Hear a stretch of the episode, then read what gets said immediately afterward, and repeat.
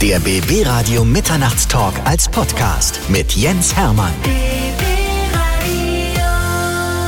Bei mir im BB Radio Mitternachtstalk ist heute ein Mann, auf den ich schon sehr lange gewartet habe. Wir haben uns das letzte Mal vor ein paar Jahren gesehen. DJ Bobo ist da. Ja, guten Abend, hallo zusammen. Wir sind ja eine Zeit lang wirklich parallel gelaufen in zwei verschiedenen Systemen. Du in der Schweiz, ich in der DDR. Erzähl doch mal, wie du angefangen hast damals mit der Musik. Als äh, DJ im Jugendhaus habe ich Platten aufgelegt für die äh, jugendlichen 14-Jährigen und ich war damals 15. Und äh, ich war der Einzige, der den Schlüssel zum Plattenschrank hatte.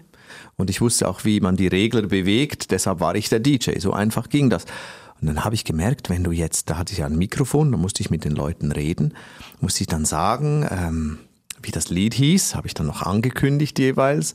Und plötzlich habe ich dann rausgefunden, Moment, wenn du an der richtigen Stelle leiser machst, dann singen die ja. Und das war so der Anfang, wo ich dann angefangen habe, auch Songs zu mischen miteinander und zu mixen und die Tempos zu verändern. Das war so der Anfang mit 15, 16. Und wie bist du zu dem Künstlernamen Bobo gekommen? Das war ein Graffiti-Tag von mir. Wenn ich Graffitis an die Wand gesprüht habe, war Bobo der Geheimname. Und es war mein Breakdancer-Name. Und da war dann naheliegend, als ich später als DJ weitergemacht habe, dass Bobo mein äh, Künstlername werden würde. Eine schöne Geschichte. Also du warst Breakdancer und DJ gleichzeitig. Das heißt, du hast also die Musik aufgelegt und dazu mhm. gleich die Show abgeliefert. Das ja, genau. Also nee, ich war der Einzige, der wusste, wie das beim Mischpult geht. So hat es angefangen. Du musst immer die Platte wieder an den Anfang zurücktun, zu der wir geübt haben. Wir haben dann, dann geprobt, immer nachmittags. Ich war Bäcker-Konditor-Lehrling und nach der Lehrzeit bin ich so um 16 Uhr zum Tanzproben gegangen bis 18 Uhr und da hatte einer immer die Musik an Anfang tun müssen und das war ich, weil ich wusste, wie das Mischpult funktioniert und die Plattenspieler. Hast du dann irgendwann entdeckt, dass es dir Spaß macht, diese Platten aufzulegen und die Leute zum Tanzen zu bringen? Das habe ich dann eben sehr schnell gemerkt, sogar, ähm, dass das genau mein Ding ist. Also ich wusste dann auch schon sehr bald, dass man mehr machen kann als nur Platten abspielen, weil die richtige Reihenfolge, welcher Song hinter welchem, ist ganz was Entscheidendes und das habe ich dann sehr zügig rausgefunden. Ein guter DJ zu sein ist eben nicht nur Musik runterspielen, sondern äh, auch Interaktion zu betreiben und so weiter. Das war sehr außergewöhnlich dann. Das haben wir in der DDR ja auch gemacht. Also mhm. ich meine, wir haben auch eine verschiedene Musik Kassetten gespielt. Allerdings wurde bei uns sehr viel gesprochen zwischendurch, weil wir haben ja früher mit Kassetten gespielt mhm. und dementsprechend konnte man nicht so gut mixen. Ging aber auch, haben wir auch gemacht. Mit Kassetten mixen? Mit Kassetten mixen. Wow. Ja, er funktioniert folgendermaßen, indem du vorne beim Kassettendeck die Klappe rausnimmst. Die Kassettendecks wurden umgebaut, da gab es so ein Poti, womit man die Geschwindigkeit des Motors verändern konnte. Aha. Und dann hatten wir so einen kleinen Schraubenzieher, womit du vorne in die Kassette reingehauen dann konntest du drehen. Und dann hast du das oft mit Langhubtasten, war ja. von JVC gab es damals KDD2, waren diese komischen Kassettendecks. Aha. Und damit konnte man mixen. Nicht wie mit der Platte, aber Klar. es ging. Also es war damals revolutionär. Es gab wenig Leute, die das gemacht haben. Das habe ich nämlich noch nie gehört. Von Kassette mixen, sehr gut. sehr gut war es nicht, aber es war ein Anfang. Und da konnte man schon mal so ein paar Titel, wenn die halbwegs gepasst haben, ja, von der Geschwindigkeit ein bisschen angleichen, wenn du die an einer bestimmten Stelle eingesetzt hast, war schon eine witzige Aber Geschichte. da war ja schon starten ein Abenteuer. Uah, jetzt gleich loslassen, ja! Ja, genau so war es, ja. Und da wurde dann gespult hinten. Er musste es ja. also den Titel rechtzeitig schaffen. Das war nicht so komfortabel, wie du es hattest mit der Platte ja. auflegen, von Anfang an spielen und so weiter. Super. das sind Geschichten. Ja, sehr gut. Wann hast du angefangen zu mixen? Auch sehr schnell, weil zum Breakdance gehörte auch Scratchen. Mhm. Und Scratchen und Mixen ist die gleiche Familie, also habe ich da sehr schnell einen Zugang. Ich wollte vor allem wie die Amerikaner dieses das Zeug mhm. wollte ich auch können. Das klang dann am Anfang natürlich scheußlich, aber mit der Zeit wurde es dann immer besser. 86 habe ich die ersten äh, DJ-Meisterschaften mitgemacht, da war ich 18 da wurde ich dann Zweiter gleich und habe dann als Preis eine Reise nach Berlin, nach West-Berlin gewonnen mhm. und äh, ein Wochenende. Mhm. Und da habe ich dann Kim Wilde im Metronom oder Metropol, Metropol, Metropol, mhm. Metropol gesehen. Und da hast du Kim Wilde gelegentlich auch mal gespielt? Ja, natürlich. Ich war verliebt. Verknallt. Wie alle. Wie, wie wir alle. Habe ich dann rausgefunden, ich war wohl nicht der Einzige. Total ja. verschossen ja. war ich. Meine Wände waren tapeziert mit Kim Wilde. Ah ja, ich hatte den Starschnitt von der Bravo. Aber der Oberschenkel hatte ich nicht, der hat gefehlt.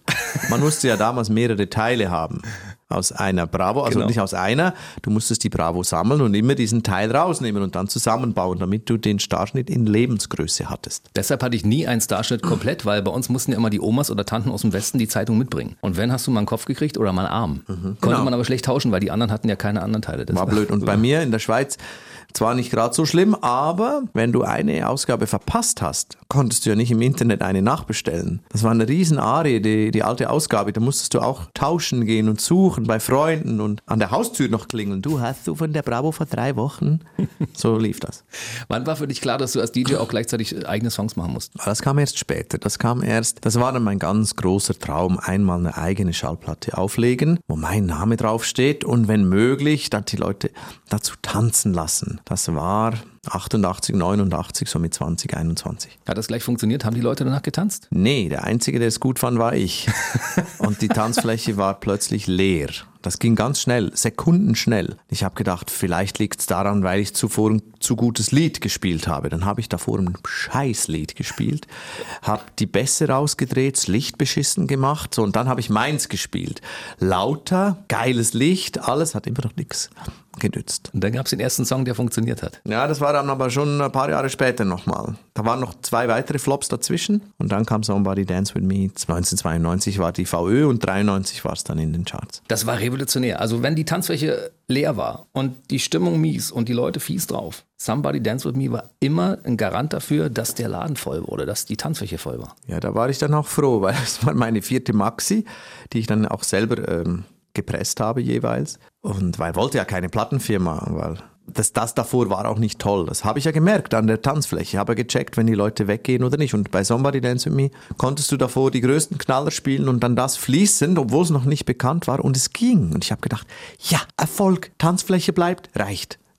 Ich habe gar nicht an Charts gedacht oder so. Wirklich nicht damals. Hast du deine Misserfolge nochmal irgendwann äh, später nochmal überarbeitet und nochmal rausgebracht? Nein, da ist der Mantel des Schweigens drüber gehüllt worden von mir. Erste Single heißt oder hieß I Love You, zweite Ladies in the House und die dritte Let's Groove On. Und die gibt's jetzt, ist ein bisschen vergriffen, gibt's nur auf Vinyl natürlich, jeweils 1000 Stück. Also wer eine davon hat, der hat jetzt ein Sammlerstück, was richtig viel wert ist. Ne? Ja, das stimmt. Da, das sammeln wirklich die Leute. Bei Somebody Dance With Me gab es damals diesen äh, Live in Switzerland Remix. Das mhm. war das Ding, wo bei uns, das ging tierisch ab. Das war der Wahnsinn. Ja, weißt du, wie ich das aufgenommen habe? In einer Hand das Mikro fürs Publikum und in der anderen meins, wo ich gerappt habe. Kein Witz. Und mit einem Spulenbandgerät habe ich die, das Publikum und äh, die, den Song gleich zusammen. Das ist wirklich so eine One-Take-Aufnahme gewesen. Das kam ein einziges Mal so. Und davon gibt es auch gar nicht mehr so viele, habe ich so den Eindruck. Nee, also, das ist auch so. Ich glaube, es gibt es auch. Äh, Nee, gibt's nicht. Stimmt, es gibt's nicht oft. Kannst du mir sagen, wo der typische Sound der 90er herkommt? Du hast ihn ja mitgeprägt mit Eurodance. Boah, das ist ja so ein Sound, so, man hört einen 90er Takt, also bei uns in der Redaktion ist das so, ja. Die hören einen Takt 90er und schon geht das hier ab, ja.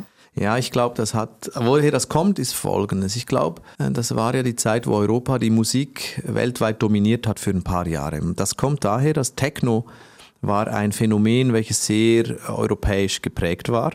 Und dann kamen plötzlich diese sanften Melodien dazu und die harten Raps. Und diese Mischung, das hatten die Amerikaner nie drauf. Weder Techno noch äh, sanfte Melodien.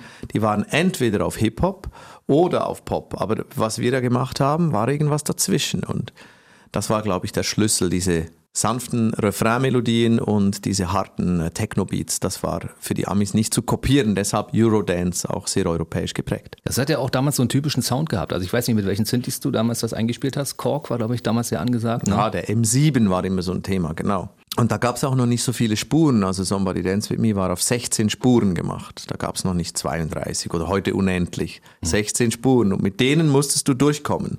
Da musste alles Schlagzeug, alle Vocals, alle Keyboards, da musste alles in 16 verschiedenen Spuren. Mehr hattest du nicht. Würdest du den heute nochmal anfassen und sagen, vielleicht gebe ich mal mit, mit, mit allen Spuren, die heute zur Verfügung stehen, mal richtig Gas und machen nochmal einen Remix? Ja, das haben wir 2013 gemacht. Da haben wir äh, Reloaded gemacht und da habe ich aber Kollegen dran gelassen. Also die DJs, die dann gerade die Charts dominiert haben, 2013 sind da rangegangen. Das war auch sinnvoll.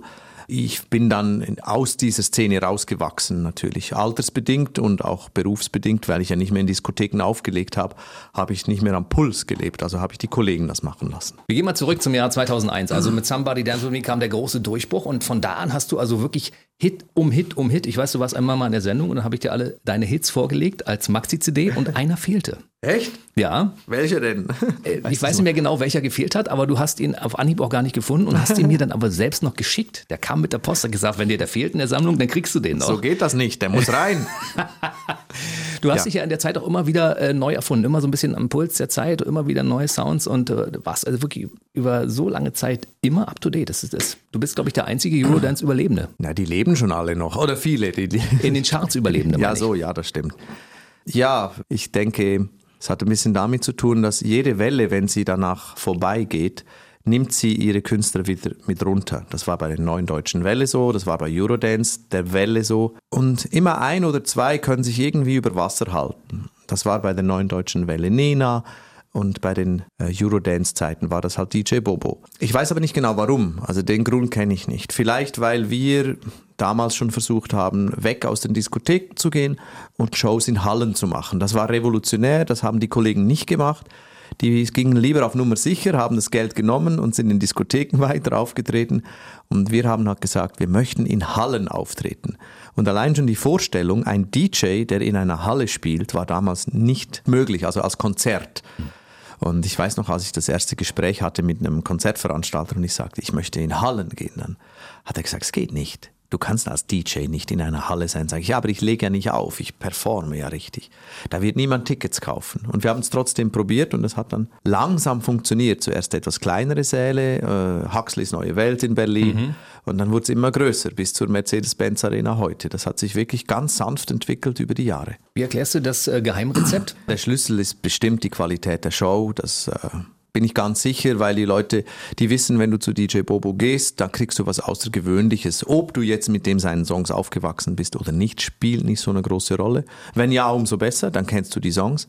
Und äh, wenn nein, dann lässt du dich gerne von dieser Show inspirieren oder verzaubern. Das wissen die Menschen. Die wissen, dass das ein hohes Level hat. Da haben wir dafür gearbeitet. Und das ist gut investiertes Geld. Das wissen die Leute. Du bist ja Perfektionist. Das heißt also, wenn eine Show alle zwei Jahre erscheint, dann wird die wirklich richtig vorbereitet. Du holst dir von allen die Besten, die es gibt auf den Gebieten und dann wird eine richtige Show zusammengestellt. Das ist ja auch eine Heidenarbeit. Ja, aber das macht am meisten Spaß. Umgib dich immer mit Leuten, die besser sind als du, ist schon so ein, ein wichtiger Leitsatz für mich. Also hol dir einfach Leute, die wirklich dich auch fordern. Schau nicht, dass die Leute um dich rum immer nur nach deinem äh, Gusto sprechen, sondern schau, dass du gute Leute hast, die was zu sagen haben, die was probieren, die sich auch mal mit dir anlegen vielleicht. Und äh, dann kannst du auch weiterkommen und dich weiter äh, qualitativ steigern. Das war, glaube ich, immer so eines der wichtigsten Punkte. Als Zuschauer sieht man ja immer da diese Quantensprünge zwischen einer Show und der, und der nächsten. Mhm gewesen. Was ist für dich persönlich der größte Sprung gewesen zwischen welchen Shows, wo du sagst, also da war die größte Entwicklung von der Qualität? Ja, ich glaube, die World in Motion Tour 96 war ein Riesensprung. Da haben wir damals 250.000 D-Mark allein in den Bühnenbau investiert. Und das war dann zu sehen. Das hat der Zuschauer gesehen. Da haben sich vor den Augen des Publikums haben sich Pyramiden aufgebaut auf der Bühne, noch mechanisch mit Zahnrädern und so haben wir das gemacht. Und das hat er dann gesehen. Und die Tour davor, das war, sage ich mal, so 30.000 D-Mark eine Bühne. Und diesen Sprung, das war bestimmt der größte, 96, 97 war das. Sind deine Fans eigentlich mit dir gewachsen? Sind die bei dir geblieben über die Jahre hinweg? Ja, die sind zuerst mitgekommen am Anfang und dann sind sie wieder gegangen. Also man muss sich das so vorstellen, äh, das Publikum hat sich sehr verändert in den vielen Jahren. Am Anfang war es die Bravo-Generation, das war so 94 bis 97. Es waren die Bravo-Leser, also 12- bis 16-jährige Jugendliche. Und dann, wenn diese Jugendlichen in der Pubertät sind und sich von ihrer eigenen Kindheit lösen, lösen sie sich auch von der Musik. Also dann würdest du ja nie mehr eine Bravo anfassen, wenn, wenn du 17 bist. Unmöglich gewesen damals. Also lösen sie sich auch von der Musik, sprich von dir. Also du, die hören dann ganz andere Musik. Wenn die jetzt aber selber dann später wieder größer sind, und ein eigenes Leben haben, ist plötzlich ihre eigene Jugend wieder mega schön. Und dann kommen sie wieder zurück. Nur als Künstler musst du so lange aushalten, bis die dann wieder zurückkommen. Das war eigentlich das Schwierigste. So die Jahre 1 bis 10 waren die leichten, die Jahre 10 bis 20 die schwierigen und jetzt ab 20 wird sehr angenehm, weil die jetzt wieder zurückkommen, die damals klein waren. Die stehen jetzt zu ihrer eigenen Jugend und haben da kein Problem. Es gibt ja in den Jahren, in denen du auf der Bühne stehst, also sind ja schon über 20 mittlerweile, wahrscheinlich richtig tolle Erlebnisse, die du hattest. Was sind so Sachen, wo du sagst, daran erinnere ich mich gern zurück? Chihuahua zum Beispiel ist so ein schönes Stichwort, glaube ich. Ne? Chihuahua war ein, ein Hitunfall, genau. Das war ein, äh, der wurde gemacht für eine Werbekampagne in Spanien, habe ich den gemacht. Und habe nie damit gerechnet, dass der Song irgendwie Potenzial hat also ein Welthit zu werden und das ist dann einfach passiert. Das war sehr außergewöhnlich. Aber wo man sich gerne daran erinnert, sind eigentlich lustigerweise, weil du das gerade gesagt hast, sind nicht eigene Songs, sondern emotionale Momente. Da gab es viele von. Genau, äh, Michael Jackson Vorgruppe durfte ich sein bei der History World Tour äh, in Osteuropa. Das war so ein Moment, den du im Moment, wenn du ihn erlebst, auch gleichzeitig weißt, das ist einer dieser Momente. Das ist ja oft so, dass man es erst checkt, wenn man zurückblickt, aber das war so einer, wo ich beim Tourstart in Prag ihn ankündigen durfte auf der Bühne. Da habe ich gewusst, das ist ein historischer Moment. Ich wusste nicht, dass es sein, seine letzte Tour sein würde, das wusste ich natürlich nicht, aber ich wusste, das ist ein großer Moment und das ist ein musikalisch-historischer Moment. Jetzt nicht unbedingt auf mich bezogen, aber auf die Musikgeschichte. Es wurde dann sein größtes Konzert, was er je hatte und ich durfte das ankündigen und durfte 45 Minuten Minuten in seinem Vorprogramm spielen. Das sind so Momente, die vergisst du nicht. Hast du ihn persönlich kennenlernen dürfen oder war der so abgeschirmt, dass man da nicht rankam? Vor dem Lift in Moskau standen wir uns gegenüber. Äh, er sagte, hey, how you doing? Und ich sagte, hey, how you doing? Und dann gibt es so diese 30 Sekunden, bis der Lift dann kommt. Mhm. Und dann habe ich in den 30 Sekunden gedacht, so jetzt sprich ihn halt an. Jetzt sag ihm halt, dass er dich inspiriert hat er wichtig war für dich, äh, dass du wegen ihm das Tanzen begonnen hast, sag's ihm. Nee, mach's das nächste Mal. Und ich habe ihn nie mehr gesehen. Also das hätte ich doch damals lieber gemacht. Habe ich verpasst den Moment. Ärgerst dich im Nachhinein darüber? Doof. Ja, weil er hat mich geholt als Vor Vorgruppe. Dann kann ich ihm auch sagen, äh, dass es äh, wichtig war für mich, dass er mich inspiriert hat. Das war so ein bisschen, ich habe das Gefühl gehabt, das ist der falsche Moment, weißt du, vor dem Lift in Moskau. Es war jetzt nicht, wir waren jetzt nicht allein, da waren noch vier Bodyguards von ihm und ich war mit meinen äh, männlichen Tänzerkollegen vor dem Lift. Es war jetzt nicht so ein Moment, wo man sich austauscht, weißt mhm. du, weil die anderen hören ja zu. Ich habe dann gedacht, komm, mach's in Budapest oder in Bukarest, passt auch, aber kam nicht mehr. Gab es noch weitere emotionale Momente? Ja, natürlich dann. Also musikalisch gibt es viele, aber natürlich die Geburt der Kinder. Das ist natürlich etwas, was weit über allem anderen steht. Die Geburt des ähm, Erstgeborenen, wenn du das alles noch nicht kennst, wenn du noch keine Ahnung hast vom richtigen Leben und dann plötzlich liegt dieses kleine neue Leben hier vor dir und du weißt, es geht weiter. Das war so ein Moment, wo es Klick gemacht hat. Seit dem Tag habe ich keine Angst mehr, dass ich äh, irgendwann mal gehen muss. Das gehört dann dazu. Es geht ja weiter. Ich weiß, alles passt. Es mhm. geht weiter, wenn ich nicht mehr da bin. Gutes Gefühl. Ich habe dich 2001 mal gefragt, ob es irgendwelche Dinge gibt, womit man dir einen großen Gefallen tun kann. Und da hast du gesagt, materielle Dinge sind es nicht. Es sind andere Sachen im Leben. Und seit 2001 sind ja ein paar Jahre vergangen. Mhm. Womit kann man dir denn heutzutage eine Freude machen? Äh, Zeit mit der Familie, so einfach wie das klingt. Ja, dann auch. Unterdessen muss ich ja die Kinder eher anbetteln darum, dass sie Zeit mit mir verbringen wollen. Die haben eigene Freunde, die haben ein Umfeld. Und wenn die noch klein sind, dann bist du für sie da. Und jetzt, wo sie größer sind, muss ich sagen, äh, wollen wir noch was spielen? Wir können auch Fußball spielen. Also was immer ihr wollt, ich bin da. Oder aufs Trampolin gehen. bin fix und fertig danach, aber glücklich, weil äh, er will noch mit mir aufs Trampolin. In zwei Jahren sagt er, du Daddy war jetzt cool, bleib mal wo du bist, ich gehe meinen Weg. Und da kann man mir eine große Freude machen. Zeit mit den Kindern. Wie sind deine Kinder so drauf? Mein Vater ist der große, bekannte Schweizer DJ Bobo. Die sehen das nicht so. Ich bin Papa für sie. Die wissen schon, dass der Musik macht, dass der auf Tour geht. Die kommen auch zu Konzerten. Ich finde das auch ganz okay aber für sie bin ich nur Papi und zu Hause zählt gar nichts, was DJ Bobo tut. Also die, ich spiele ihnen auch zum Beispiel die Songs nicht gerne vor und will da ihre Meinung auch nicht so wissen, weil sie finden alles nur okay, aus Respekt vor dem mhm. Papa, weil mein Sohn hört Eminem und Tupac und äh, dann hat er so das Gefühl, ja, das ist eh alles lauwarm, warum singst du nicht übers Ghetto? Sage ich, ja toll, ich komme aus der Schweiz, was soll ich euch denn erzählen? Das ist unglaubwürdig, sagt er, ach ja, stimmt. Ja, und dann ist die Diskussion vorbei zu dem Thema, heißt aber, Papi, Papi, dein Leben ist langweilig, ja, hat er recht. Ne, es ist die Generation, glaube ich. Ja? Aus unserer Sicht sieht das alles ein bisschen anders aus. Also dein Sohn ist Hip-Hopper. Hm? Was hörst du denn in deiner Freizeit für Musik? Du hörst da, wirst dich ja bestimmt äh, musikalisch auch inspirieren lassen. Was hörst du gerne? Ja, jetzt ist gerade eine gute Zeit.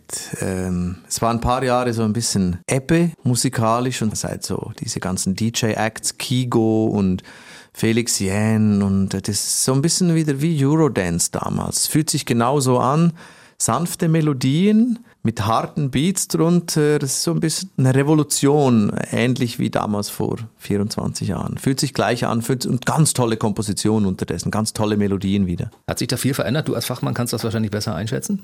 Eins hat sich ähm, massiv verändert. Früher war der Künstler der Star und der Produzent war im Hintergrund. Heute ist der Produzent der Star und der Künstler geht kurz auf die Bühne und singt das Lied vom Produzenten. David Guetta ist ein gutes Beispiel, das ist mhm. der Produzent. Mhm. Und der lässt singen, aber der Sänger spielt keine Rolle, ist völlig egal, ist ja David Guetta. Und das war früher noch ganz anders. Das war so, Culture Beat waren auch, Snap waren zwei mhm. Produzenten, die kannte man aber nicht. Mhm. Da kannte man nur die Frontleute. Das hat sich extrem gewandelt. Heute kennt man die Produzenten dahinter und nicht mehr den Sänger oder die Sängerin. Wer hat dich noch musikalisch inspiriert? Ja, Michael Jackson natürlich. Dann die ganzen äh, Motown-Geschichten, Earth, Wind and Fire, diese Zeiten, da habe ich Breakdance begonnen und dann kam die Hip-Hop-Welle mit Grandmaster Flash und all diesen Sachen. Das war so meine Sturm- und Drangzeit. Da wollte ich eben ein Hip-Hopper sein. So wie mein 14-Jähriger jetzt mhm. wollte ich damals wild sein und zeigen, ich bin nicht angepasst und ich kann mich durchs Tanzen, durchs Breakdance ausdrücken. Ich war was Spezielles, wollte ich damit zeigen.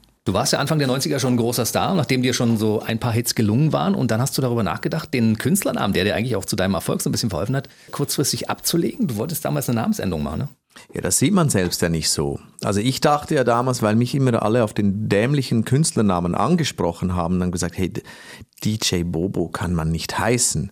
Und äh, im Nachhinein muss ich sagen, das war natürlich gut, weil das war unverwechselbar. Du konntest nicht verwechselt werden mit jemand anderem, das war klar. Dieser Name gleich dieser Typ. Ähm, fühlte sich aber damals komisch an, weil Bobo heißt auf Spanisch Idiot und wir in vielen südamerikanischen Ländern große Erfolge hatten und da hat man mich natürlich dann belächelt, ja. Und dann haben wir überlegt, ob wir den Namen ändern, 94, und dann hat Prince gerade von Prince auf Symbol gewechselt dann haben wir gesagt, lass uns mal gucken, wie es bei ihm läuft. Wenn das gut geht, wechseln wir auch.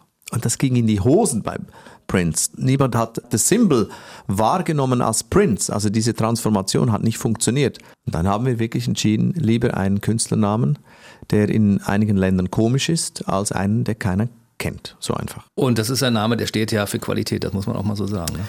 Man kann es ein bisschen vergleichen mit Johnny Depp. Was haben wir gelacht am Anfang, als ein Schauspieler kam, der Johnny Depp hieß. Und jetzt heißt er einfach so und ist ein Schauspieler und gut ist. Mit der Zeit legt sich dann der Inhalt, was das bedeutet, äh, über die, also die Marke wird stärker als das, was es heißt.